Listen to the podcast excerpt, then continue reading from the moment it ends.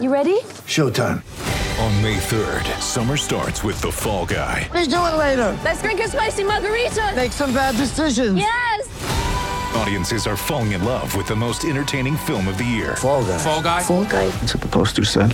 See Ryan Gosling and Emily Blunt in the movie critics say exists to make you happy. Trying to make it out? Nope. Because I don't either. It's not what I'm into right now. What are you into? Talking. Yeah.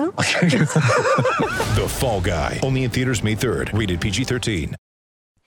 Time now for the Quin Snyder Coaches Show as the Jazz get ready to play the San Antonio Spurs in the bubble in Orlando. And uh, Coach Joe Ingles was on with the morning show on 1280 The Zone and just talked about kind of for the players how different this is about getting away from the game, being able to escape it all, how struggles kind of compound themselves a little bit. What are some of the different kind of off court aspects these guys are having to adapt to in this new environment?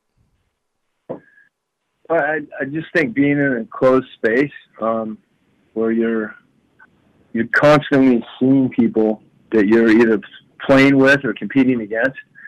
So basketball is like always there, um, which ironically, you know, is also the thing that everybody likes about this that we're playing basketball again. So I, I think, you know, to be able to get time in the gym, um, but also have that time in the gym to be refreshing, if that makes sense.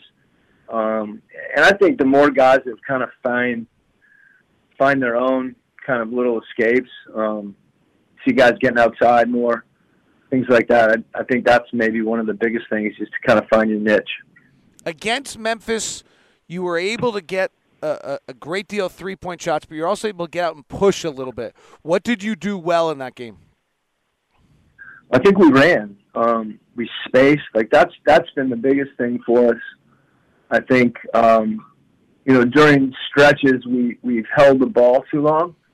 Um, you know, and and a lot of times that's because spacing is broken down. But we have to be willing to move the ball, and moving the ball is not. Um, you know, antithetical to, to taking open shots. You know, you, you can move the ball and, and get open shots. And, you know, part, part of it is I was encouraged that we finally made a few.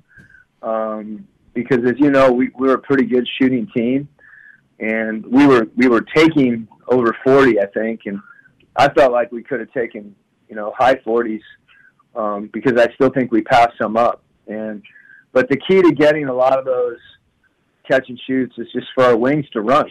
And, you know, that puts pressure on the defense. They got to run with you. They flatten.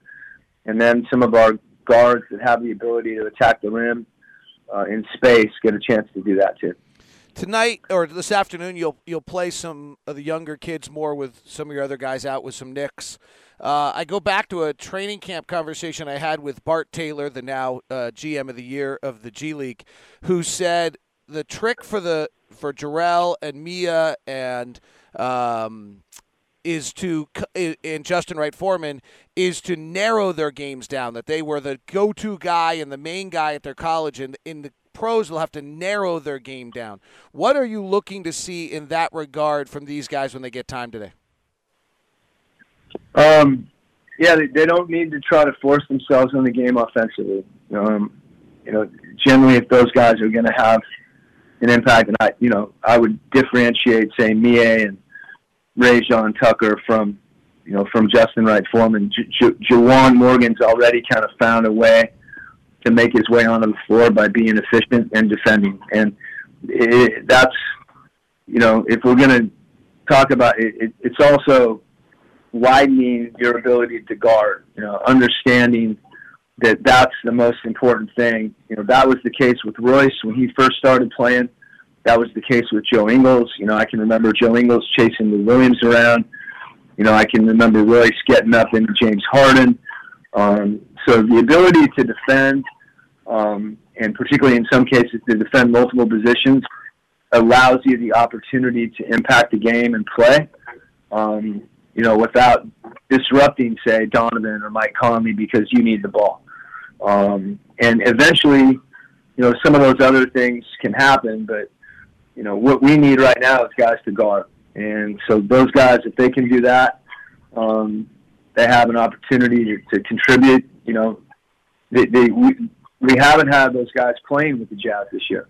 Um, they've obviously had, um, really good, you know, years in the D League, a really good year, I should say. Um, and now it's a little different. And to Bart's point, you know, being able to make that adjustment and understand that um, being an All Star in the D League is different than you know being a contributing player on a playoff team. Coach, thank you very much. Enjoy the game, and thanks for your time. Okay, buddy. See you.